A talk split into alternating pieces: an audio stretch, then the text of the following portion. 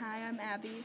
Hi, I'm Kendall. And, and today, today we're, we're going, going to share our different opinions on the lamb to the slaughter. So the question that started it all was, should Mary Maloney be convicted of voluntary manslaughter?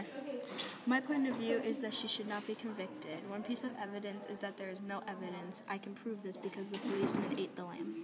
My point of view is that she should be convicted because in the text it states, taking a hold of the first object she met, she took the paper off.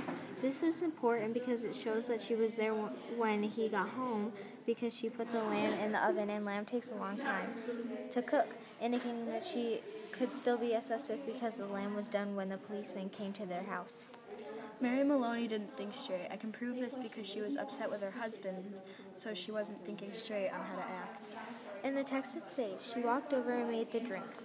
This is important because it shows that she was there before the market because her fingerprints were on the glass, and because uh, they had a routine every day that Mister Maloney gets home from work, he gets a drink. That's a good theory, but the detectives didn't find anything wrong or indicating that Mary Maloney would have done it. However, this evidence that there is evidence that Sam, the meat marketer, knew about Mary Maloney's lamb. That indicates that Mister Maloney was home at the time to eat the supper. Would you regret killing someone out of emotion? Have you ever done something out of anger that you regretted? In the short story written by Roald Dahl, The Lamb to the Slaughter, Mary Maloney makes a bad decision.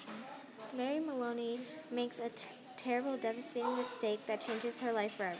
I have told you why Mary Maloney should be convicted of voluntary manslaughter. I think you will agree with me and believe this as well. Mary Maloney makes a really bad decision that changes her life. I have told you why Mary Maloney should not have been convicted of voluntary manslaughter. I think you will agree with me and believe this as well.